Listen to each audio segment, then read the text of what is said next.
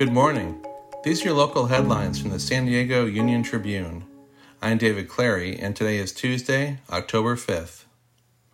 Ardem Patapoutian, a Lebanese immigrant who escaped civil war and became a neuroscientist at Scripps Research in La Jolla, was chosen Monday to share the twenty twenty-one Nobel Prize in Physiology or Medicine.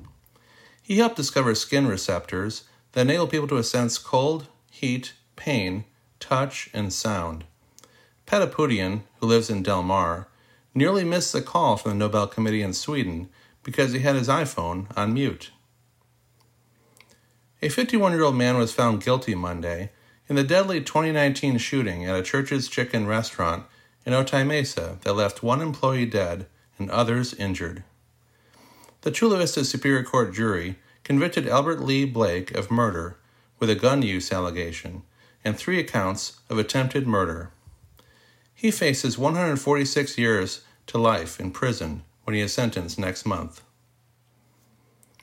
The forty-eight acres of city-owned land near Pechanga Arena in the Midway District is once again being advertised to would-be takers. This time, the state of California will now be watching to ensure that San Diego adheres to a new process for disposing of what's considered surplus land.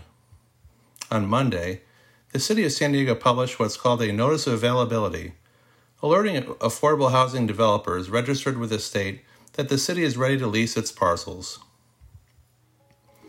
You can find more news online at san diego union tribune dot com. And for more on the biggest stories of the day, listen to our podcast, The San Diego News Fix. Thanks for listening.